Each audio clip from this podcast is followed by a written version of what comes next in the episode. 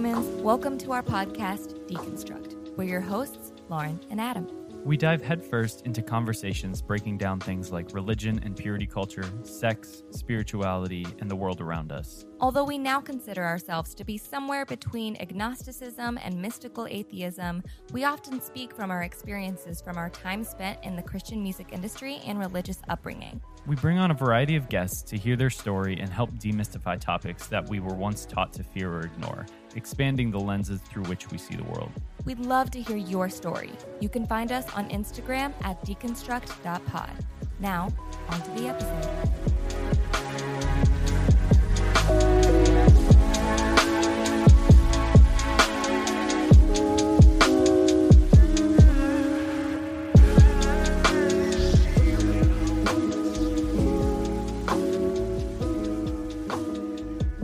Hello, everyone, and welcome back to the podcast. Today we have Kat Harris. She is the host of the Refined Collective podcast and co founder of the online publication The Refined Woman. Her first book, Sexless in the City, hit bookstores April 2021. She coaches and equips women all over the world in dating, relationships, singleness, sexuality, faith, and how to build a renewed and healthy biblical sexual ethic rooted in freedom, truth, and grace, as opposed to the oh so common shame and fear narratives so many experienced growing up in evangelical culture. She believes in the power of story, that done is better than perfect, quality triumphs quantity, and that the journey truly is the destination. Ultimately, her vision is for women to know their beauty, identity, worth, and value, and to experience untapped freedom and joy in their lives, regardless of their relationship status. Kat, welcome to the podcast. Oh my gosh, that is a very aggressive bio I have there. Hey, you know what? I like the bio. I did, however, cut out one piece that I will mention now, which is that you love ranch. And I know Yes. you saw my story today. How I said I didn't choose the ranch life, the ranch life chose me. I Um, need that on painted on my wall as a headboard, as a T-shirt. I feel like you have a real, you have a real idea on your hands. Right? So, like for you, what's like your fa- what's like the most random thing you like ranch on? Oh gosh. Uh, I mean, I like what I what do I not like ranch on? I mean, I will put ranch in my soup. In your soup? oh, that is Yeah. very strange. Yeah, I mean, it's, I mean, we is we no, we put I mean, sour cream in soup, right? That's, Yeah. that's fair. And aioli. Well, no, that's not Aioli. soup. Eh. You know, I, Um, I, you know what? I fully support you in your soup ranch. Thank you. Ranch is so good. Uh, I mean, this isn't that crazy, but I do truly love ranch with my pizza. Oh hell yeah! It's Oh like yeah! I don't know. It's it's literally a pizza's perfect complement. Mm, Yeah, that's yes. Okay, this is a legit question. What's your favorite ranch? Okay, it's. Hidden Valley for sure. However, I Valley, do need to say, I don't know if you noticed in my story, but I have the plant powered, so it's the it's non dairy and no egg. and no egg. What? Um, and so they make the best Hidden Valley. First of all, I just think had the best ranch to begin with. Period. That's what I think. But then they came out with a vegan one, which I've tried all the vegan ranches, and only Hidden Valley hits the mark. So Wow. that's my opinion. Hidden Valley, please sponsor me. Peace and love. All right. what about you? What about you? Well, question: Are you guys vegan? Yeah. Yeah. Got it. Okay. I was like, because sometimes vegan stuff is really good, even if you're not vegan. Right. Oh, I Oh, for sure. love- There's this like vegan cupcake shop, vegan, a gluten-free vegan cupcake shop in New York, and it's so freaking good. And Yup. but I'm well, not it's because vegan. it's all sugar. Sometimes so- it hits. yeah, like sugar and sweet potatoes. Yeah. It's literally just it's literally just sugar. That's the only thing keeping it together at all. It's the only For thing keeping us together at all, too. Same, same, same. So my favorite ranch is from Chili's, the restaurant. what? The It's fact the that you frequented ranch. this place enough to know that it's the best ranch is, is Well, my I favorite was- part. I was a waiter there. It was like the, it's the only job I've ever gotten fired from. Congratulations. Because But, took all you the ranch. Thank you so much. But there, growing up in high school, there was like a Chili's to go by my high school, and so we would get the chips and salsa and ranch and just stay there for five hours like assholes and just like we're, we, we're 10 people eating like a dollar 99 bottle Aw. And drinking Um, ranch. but Drink. Oh yeah, so good. I also love the Hidden Valley ranch packet, and if you mix it with sour cream, let me tell you, Interesting. Ooh, it's like more Yeah. more bang for your buck. It's like the Yeah. thickest creamier. ranch. Yeah, thick ranch. Like triple It's- C it's- thick ranch. Oh yeah, it's like dip. Yeah. okay, there you go. There you go. That makes sense to me. okay. All right. Well, just now now that everyone knows that this is what this podcast episode is about, Yeah. go get your ranch, enjoy it, go make some dip, and then listen to the rest of the episode. Um, Mhm. okay, so besides ranch, um, there are other things that you are passionate about, which I read in your bio. Um, and I love it. I mean, you're a busy woman. Um, you also are a photographer. I read that as well, which Mhm. is amazing, incredible. Um, your you. accolades are awesome. Um, but let's talk about well, let's uh, let's talk about your book. Um, let's kind of start Yeah. there. Sexless in the City. Um, Yeah. how how did you become the sexless Carrie Bradshaw? Like, how did that come about? Like, why did why why that? Why sexless in the city? Yeah. Oh man. Ugh. well, do I have a story for you? It all started back. Well, so I basically what happened is I grew up in the South in in Texas during the height of the purity culture. I know you are very familiar with that, Yes. but you know, definitely I kissed dating goodbye, went to youth group, had my purity ring, and I was very heavily in church culture, worked for my church, worked at Christian camps in college, and never really questioned not having sex. yeah, I just thought, okay, this is what I've been told is God's best. And I love Jesus. And so I'm going to do this. And I also became over time super shut down to my sexuality and my desire, really disconnected from my body because I really internalized these narratives from the church that men are sexual, women are not. Men are men are so weak that they cannot take responsibility for the sexual decisions that they make. So as women we are not only in charge of our sexual purity but the weight of an entire gender's sexual integrity is also on our shoulders. So i was terrified of someone uh, like making a boy sin Mhm. or being responsible for being attacked or Yeah. being harmed. And so shut down. I was terrified of my body. I was scared of men for many reasons, but I also really longed for relationship and intimacy. But when you're really shut down to your sexuality and your body and men, it's really hard to date. yeah, um, it makes for quite the conundrum. yeah. So I ended up, so I left Texas, graduated with a Bible major, moved to Southern California, which is like the second Bible belt in my opinion and experience. Mm. And then I moved to New York City uh, upwards of a decade ago. And right around that time I moved to New York, I was doing a ton of work. I started doing a lot of therapy and emotional intelligence workshops and embodiment workshops and really coming to a place where I was realizing, oh, my body isn't bad. My body tells really truthful things and my sexual desire, my sexuality is actually a part of the God design, which means that it's not only really good, but that regardless if I'm in a relationship or not, there's beautiful ways that that can manifest. So I dated, like, I think my first year in New York, I dated more than I had dated in a whole decade. I was mm. like dancing on tables and making out with guys at bars and you know, just falling in love, getting Yeah. ghosted, kind of all those things. And really, I what happened is I ended up falling in love with a guy who wasn't a Christian, and it, he was the first guy I'd ever dated that wasn't a Christian. And on the first night, I went home with him, and I'd never done that before. and we didn't have sex, but it was pretty much everything but.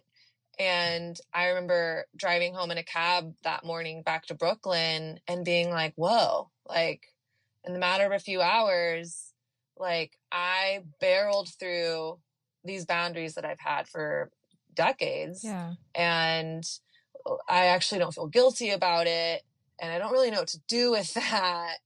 And so, kind of fast forward, we ended up breaking up for a lot of reasons. One of the reasons being like I couldn't figure out if I wanted to have sex or not because I was mm. like, I don't know, like I've waited, I'm almost 30 and I've waited all these years, but like I don't know what I want to do anymore.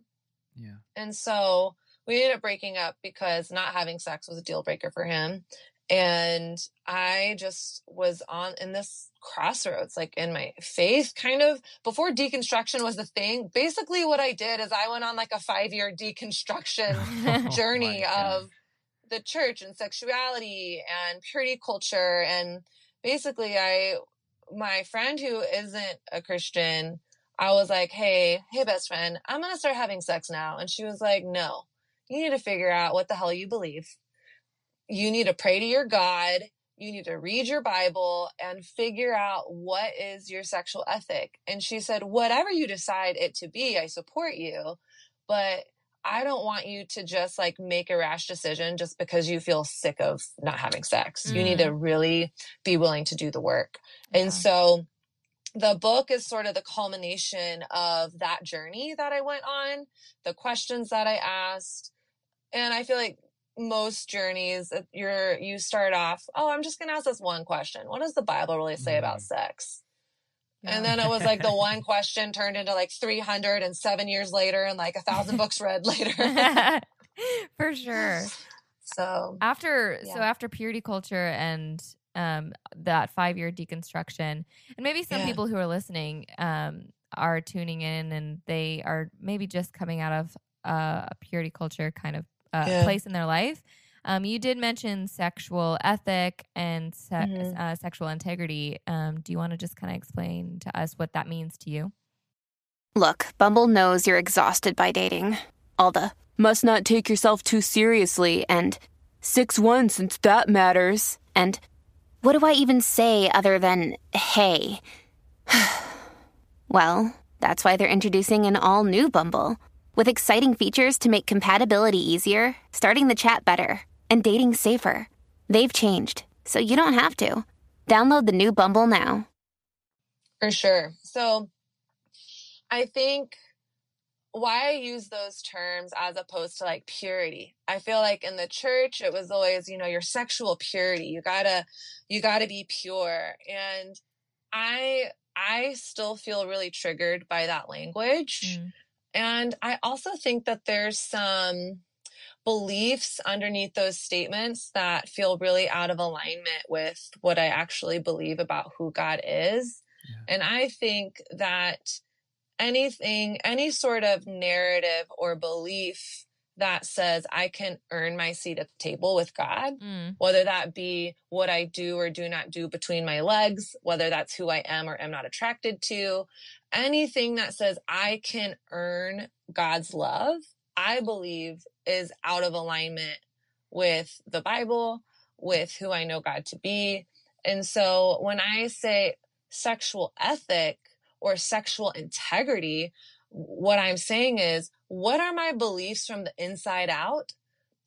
Rooted in integrity and freedom, as opposed to so much of church narratives, purity culture narratives, which is here's a list of do's and don'ts. Yeah. Don't think about sex. Don't talk about having sex don't think about thinking about having sex. It's all bad, wrong, gross, and dirty. And so for me, what I realized in that journey is I actually didn't have any sort of internal motivator as to why I wasn't having sex. I just wanted to be a good Christian because I was told externally good Christians do XYZ mm-hmm. and they don't do ABC. And so I had no sort of internal, like from the inside out heart motivation and I think God really cares about our hearts. Yeah. Yeah. yeah. So then and, after and you so, had that, yeah. like the, your best friend, you know, told you mm-hmm. to have that conversation with God, right? And to kind of be mm-hmm. like, all right, well, if if I'm not just adhering to what essentially the rule wasn't even necessarily what Mhm. your heart was telling you.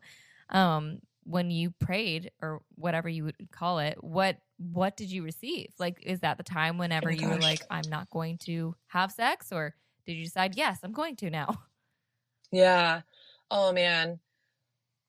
I don't even I feel like I, I for me it was never like this moment where I was like, aha, yeah, here's what I'm gonna do. And everything is clear. I mean, even today, like I interviewed a, a couple for my podcast. They were just on the Gwyneth Paltrow Sex, Love, and Goop Mm, as sex up experts. And we're talking about, well, what is sex? right.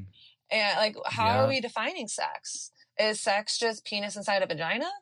Uh, like, are, do heterosexual couples only experience sex? Mm, What if you're one of the three fourths of vulva owners who only climax externally? Can Right. you not have good sex? Mm. And so I feel like in a lot of ways, even though I've read a written a book on this, I'm still figuring out like what do I feel comfortable with and what what are my boundaries? I will say what I did find is that there and I I I'm I use this language it's it's kind of hard for me but I say that there's an invitation in scripture to abstain from sex until marriage. mm, Like I there's like there's kind of no way around it.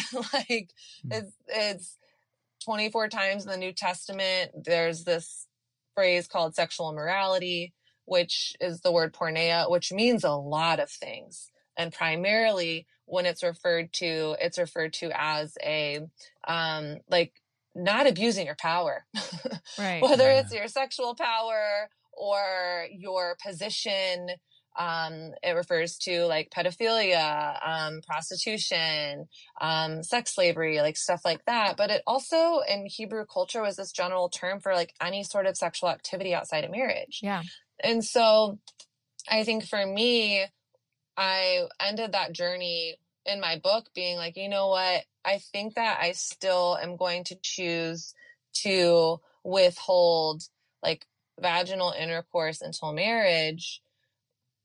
But I also now believe that sex is so much more than just intercourse. Yeah. Yeah. And so, and I'm also not willing to wait for all of those other things until marriage. Mm. So, am I? So are I you waiting part- for sex or not? You know, it's like what? yeah, it's like, well, I don't know. I'm having am I, I'm having oral sex, but I'm not having penetrative sex, and a lot of people will be like, "Well, I'm gonna have anal sex, but not do hand jobs," you know, Right. or Right. and so Right. I think it's kind of still hard for me to answer because I'm still on that journey. I think Right.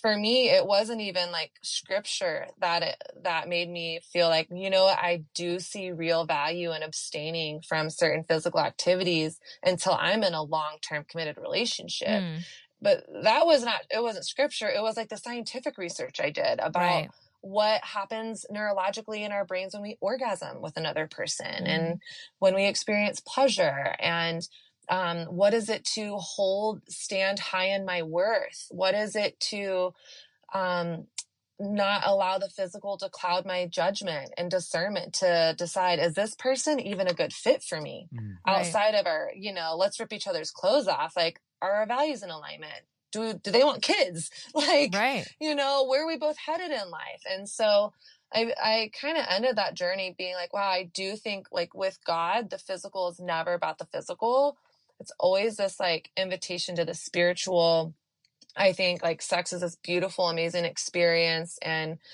i do want to reserve some of that stuff for Mhm. marriage but also like if it doesn't happen it's not the end of the world Yeah. Yeah. Yeah. and and like that's not a cop out for me to be like oh well if it happens whoopsies Right. it's like no like i'm tired of letting my virginity be enmeshed in my relationship with god Mm, Yeah. Because like i don't think that god c- cares as much about that as we think Right. Mm. Well, yeah, definitely. I, I definitely agree. And I mean, thank you for being open about it. It's like, it is, eh, that's what sexual integrity is about, is for everyone has their own version of sexual integrity and what that means to them. And it's Mhm. actually the first, um, one of the first things that I knew about you when I first learned about you. Um, Mhm. I think it was actually through a mutual friend of ours. and Mhm. um, I, I think they were just like she's sex positive, but she's made the decision to wait to have sex, whatever, whatever. And I was like, oh, okay, that's interesting because a lot of people that I, I will say even that we've had on the podcast, um, Mhm.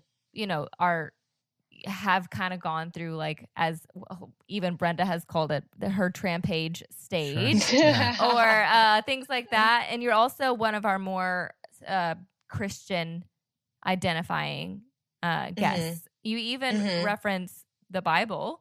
Um, and you know the the verses that you have found that have helped you um, map out what it is what sexual integrity is for you even if it's not the decision maker it does help you kind of Mhm. n- make those decisions um, Mm. so i did want to kind of talk about that and your yeah. your journey with um more the like the religious side uh Yeah. of your i mean the whole deconstruction thing it obviously is very rooted in religion but yeah. um now after those those years of deconstruction and you have this Mm. book out now um is there I, I want you to kind of tell us your story and how you relate to the bible you relate to the christian story um, as someone who still identifies as christian but no longer necessarily fits a lot of the things that people assume about christians Yeah. Oh man. I mean, first of all, it's hard.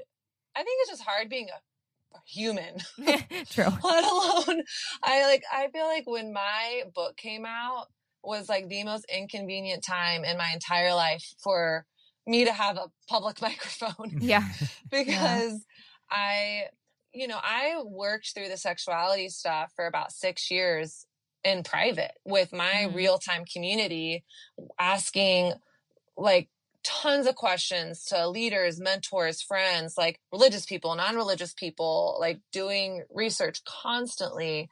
And then by the time my book comes out, like I believe so much of what's in there, but I'm also still evolving and mm-hmm. Right. growing. And it it has felt really hard because I'm at a whole other place in my faith where basically I'm deconstructing a whole other side of my faith now. yeah mm-hmm. And I remember telling someone like the week my book came out, like, I don't know if I'm a Christian anymore. like, I was like, I'm either like not a Christian at all, or I'm a more authentic like Christian than I've ever been before. Mm, mhm. Because the me 10 years ago would definitely think the me today is like needs saving Right. for Mhm. sure. it Yeah. leads me to my next question is like Yeah. your has your community has your audience evolved with you or have you seen drop-offs as you have kind of evolved and changed as the years have gone by Yeah. Well, first, I feel like I'm navigating a space that feels really, it feels really lonely.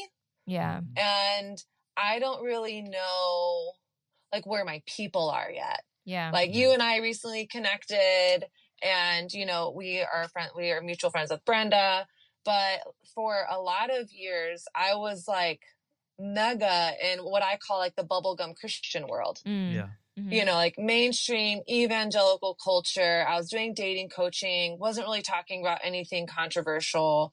And Yeah. then, you know, start talking about sexuality, start talking about things like masturbation, start talking about race, politics, LGBTQ issues. right And I mean, yeah I lost 6,000 followers in one day this year. wow Jeez. wow And I, and that happened twice in the last year. Yeah. and so i would say yeah uh, i'm i'm definitely i definitely have been disinvited from most of evangelical mainstream christian culture yeah and and then at the same time i also haven't like swung the total other way where i feel like my faith is completely irrelevant Mm. Mhm. i'm like i still love god i i still feel like I like I still feel like Jesus is like a story that I'm kind of willing to be wrong about Mhm. but I feel like I am really trying to figure out what that looks like. I started reading through the, I was a Bible major in college. I've like read through the Bible a few times and I started reading the Bible. I was going to do like the Bible in a year in January. And come February, I had to stop it because I was like, this is so triggering for me right Wow. now. right Like I'm finding, I'm seeing so many problems in scripture and abuse of power and oppression that I think because of the deconstruction I've done in the last few years of even just with sexuality. Yeah. The more I research sexuality, it's like you can't be talking about sexuality and not see talk about the oppression of women or the oppression of minorities. And so I I feel like I am in an interesting place personally where I'm like, okay, like some days I'm like, I don't know if I even believe you, God. And then five minutes later, I'm like reading a psalm and I'm like, wait and be still in the Lord. And I'm like, who am I? Yeah. Oh my but gosh. I also feel like I'm trying to find my place. And I think so is my community. Right. Because, you know, the more I talk about, the more I talk about whatever it is, whether it's LGBTQ issues or race issues, or I recorded a podcast today on sexual compatibility. And I think for a long time, I was like, these were my thoughts and questions. Like I've always been this way, but I just wasn't this way publicly on the internet with strangers. Right. Yeah. Well, I Because feel if they like don't want to be rejected. I feel like that's the that's the hard part about writing a book and the blessing of hosting a podcast is like Right. Mm, with a book, people expect that product out of you, right? They read the book. Mhm. It- she, they read the book two years later. They're sitting here today. They expect that that's where you're at. They're reading as if that's Mm. you, but Mhm. you're uh, somewhere completely different. That was the same thing with with uh, us in our music career. Was just like you put Mm. on an album that you're already past a year and a half ago. mm, That's And still people- playing Yeah, and on the radio.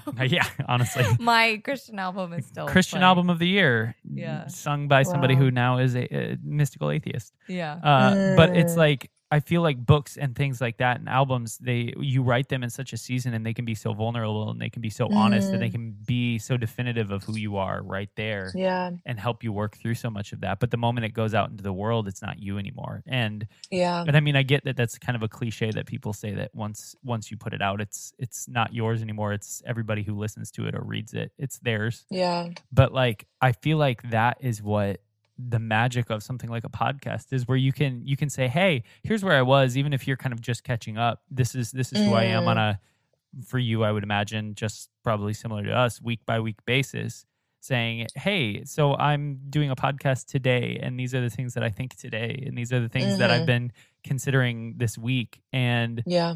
and I'm a totally different person than I was yesterday, and I'll be a totally different person tomorrow. And I feel like that just gives you Mhm. so much more grace to actually maybe find the community that Yeah. you're kind of seeking, because at least then people can look into those hashtags or those topics, or they can be doing research in those kind of spaces.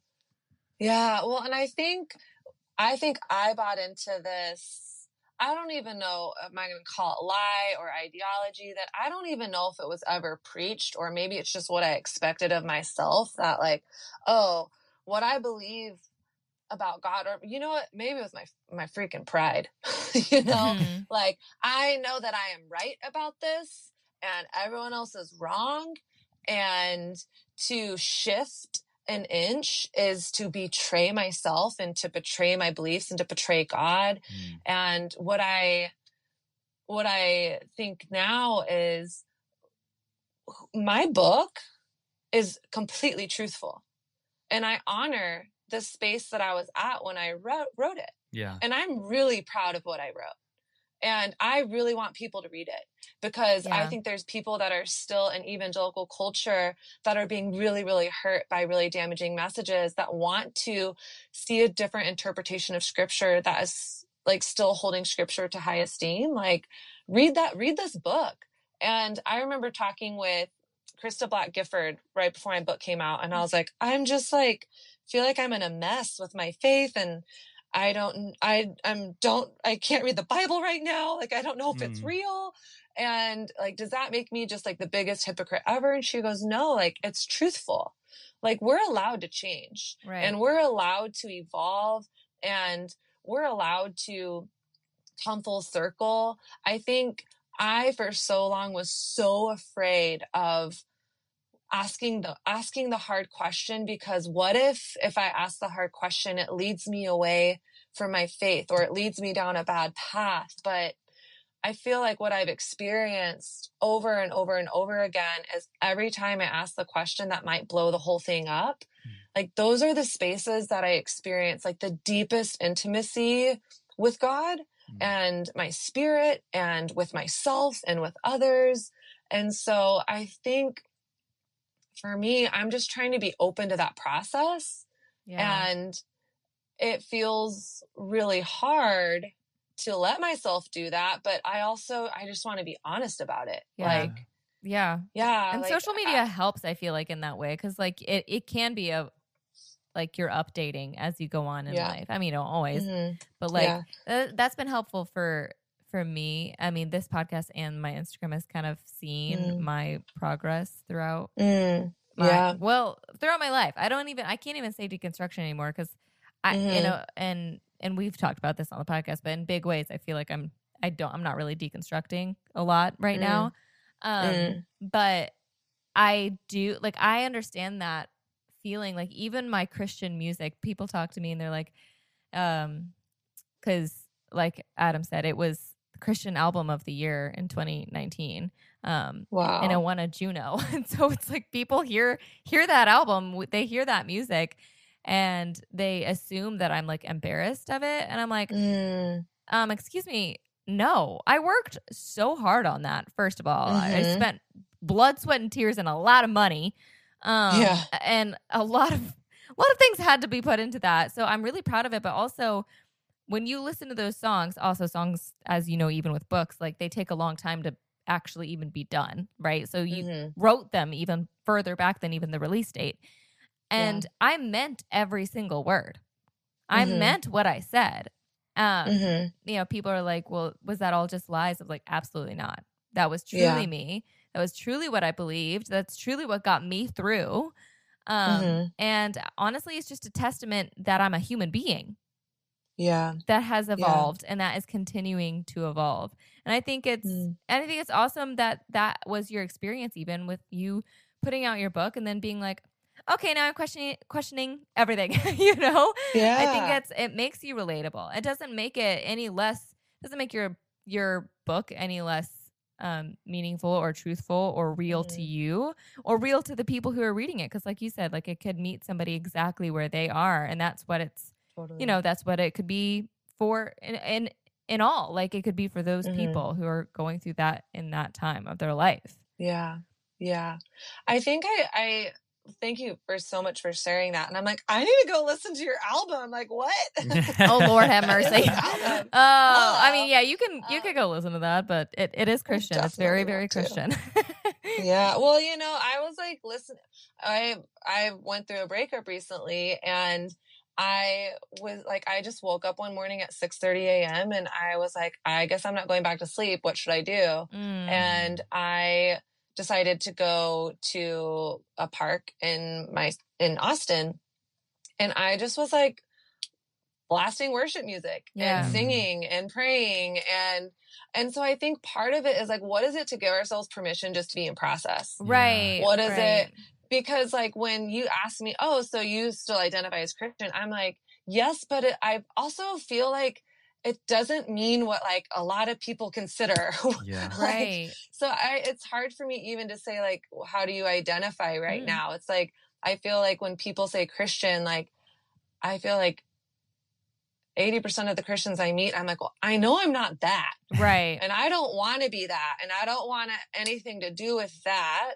Um people so, get so scared of the i and people i feel like a lot of us who have you know deconstructed our faith in that way um have once been in a season of our life where we were told over and over hey don't don't cherry pick you know like don't be cherry Mhm. picking although that's anybody who ever reads the bible they are cherry picking yeah. um Yeah, that's sure. just the truth of it however Mhm. I feel like there's still that like mentality that we don't allow ourselves to cherry pick the best of our upbringing or our Mm, or our religion or our whatever that works for us. Like if you are going through a hard time and you want to turn on some worship songs and that brings you solace, like you're allowed to cherry pick that. Like you're Yeah. allowed to have that be your the solve for your wound.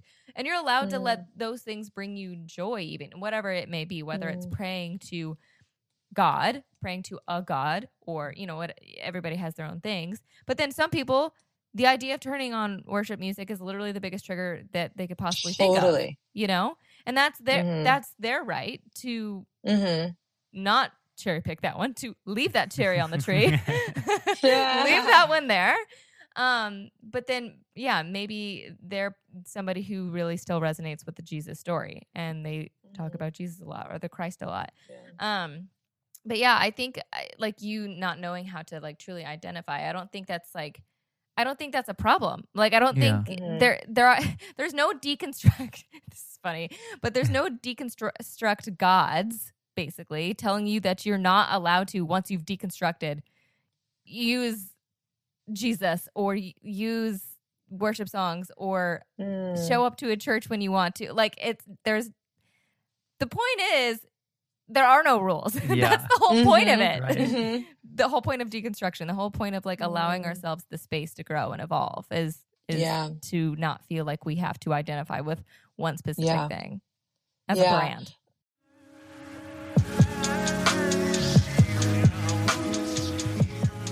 Hey everyone, want to take a quick moment to say thank you for listening. If you like what you're hearing, please share this episode and rate and review the podcast as it helps others find this online community. Thanks so much. Now back to the episode.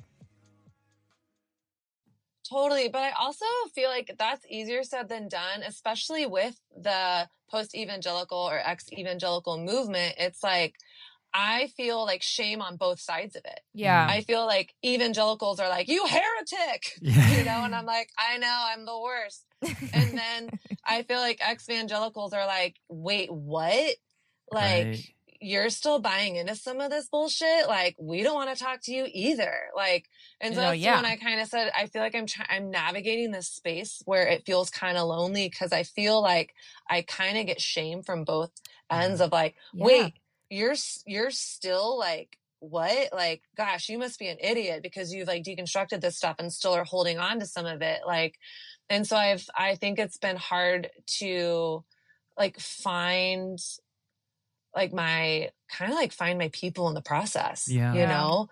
it sounded like that's how you Mm. started the process too though like you were talking about how you were wanting to just kind of throw everything out like purity culture and just kind of go the Mhm. complete opposite direction and i feel like i feel like that is what a lot of people do but um i feel like that can still be living at effect to the rules because all you're doing is living in opposition to the rules you're not establishing your own ethic you're not establishing the way you want to be the community that you want to be surrounded with and i Right. think i think we really do need to build something else other than just flip over to the other side of things Right. Well, that's also why we, I mean, I wanted to have you on because most of our, I feel like a lot of our guests the, these days definitely are more on the like very evangelical, you know, or, Mhm. or they're sex therapists, right? That it's like they have Yeah. like their field. Um, and I think there needs to be space for everyone here. And, Mm. um, and I mean, just, I- I don't know what you know for, from our beliefs standpoints, but for me, I'm agnostic atheist and kind of go back and forth. Um, Mm. Mystical atheist is what Adam said. That's what I have coined for myself. Um, and although that's like where I'm at, that does, I have no, I get nothing from like trying to tell you how to be. And like, Mm. that does that literally serves me none like i it doesn't matter Mm. to me at all and i know i know for a fact that we have listeners who very much still identify as christian and there has to be a space for them Mhm. and i Yeah. ca- what what i mean what would this i mean this is my podcast i can do whatever the heck i want but at the same time i do know i do understand that like a lot of our audience still does identify as christian but they want to know Mhm. how they can hold on to parts of their faith that really mean so much to them while Mhm. also deconstructing their faith so just to Mhm. encourage you a little bit like there is space for Mm. you and i think that Mm. it's and it doesn't have to be other people who necessarily are Christian sex positive exactly like you. They can be like Totally. me who are atheists and say, "Come on, like let Yeah. me hear you. Like I want to I Yeah. want to talk. I want to be friends." And I think that's like Mhm. I hope that's where we're moving. I hope that's where deconstruction and I hope that's where this progressive, loving, evangelical community is going to where we're not so Mm. triggered by people Mhm. who know how to identify and those who don't. Totally. Yeah, because it's almost like at both tables, I feel like, I feel like I can't really fully be myself because I'm gonna really piss someone off. And, yeah. And the thing about me is I can't really hide me. Like Mm. I am a heart on my sleeve. Like I'm like, well, I'm gonna clomp in here and speak my mind. Yeah. But you got to Sorry, make some people mad sometimes. I mean, that's when you know Yeah. you're doing something. Totally. I mean, that's totally. again, that's easier said than done, but like that's for always what I look for. I'm like, if I'm getting no Yeah. DMs that somebody's mad at me, I'm I Oh, must yeah. be doing something not right. Like I I yeah, need somebody. playing it too safe. I'm playing it way too safe. Yeah. Um, I know this is your podcast, but can I ask you guys a question? Sure. Yeah. So, what has it been like for you guys to like move into different spaces spiritually or unpack, you know, your own deconstruction or even just like, oh, my sexual ethic is different than it was 3 years ago when we were married or dating or whatever. Like, Yeah. That's funny you that say like? that. It's funny you say that as, as the last piece because that was one of the primary things that launched us us. into deconstruction was actually Mm. very similar to what you were talking about earlier, and What that is sex? what is sex. Um, mhm. Because uh, early on, so we both had saved penetrative sex for marriage because we were in purity culture and evangelical Christianity, I and we were professional Christian. girlfriend altogether, so I was his first to everything. Yeah, Wow. and so then when once we actually, you know, got to the wedding bells and then had sex that night, it was like, oh, this isn't dissimilar from everything we've been doing. Yeah. This Mm. isn't this isn't some special perfect thing that that makes the wait worth it. It's not something that Mm. uh comes through and and um makes clear why it is that we waited for this thing to be with just one person. It it, uh, t- in the opposite regard kind of made everything um that it made everything magical at least for me. Mhm. Yeah, I would say for I mean and I don't know like how much you're just kind of being respectful of it, my my situation. So I when we first started having sex, it was just like not a penetrative sex. Um it wasn't it wasn't great for me and there was just a lot of things for me to navigate and um because Like painful, Yeah, you mean? Or, yeah. Okay. and because of that i i just we had to do other things you know things that we were doing before we got married and Mm. uh that made it seem i was like well this is what boyfriend and girlfriends do. I want to feel like we're married. I want to feel Mm. like we're having sex. And so i had all of that in my head right? And then as you know time goes by and we're doing all the things we've always done uh we that's when we came to that question right? Is like okay well Mm. if what we're doing if like you know all this other things if that is sex and it has it always been sex even if we were doing it before we were married and it wasn't it's Mm. not penetrative or whatever like is that sex and if it is like is that really so wrong that we did that before we were married and then if that is sex then everybody else is having sex too like Right. you know so Right. it just like kind of opened up like that question what is sex was the thing that led to um uh, lgbtq uh, affirming spaces for Mhm. us. And um i mean that was that was one of the elements. There was lot, lots going on in our lives. But Mhm. that was a major element for us. And when that when that started to come together um we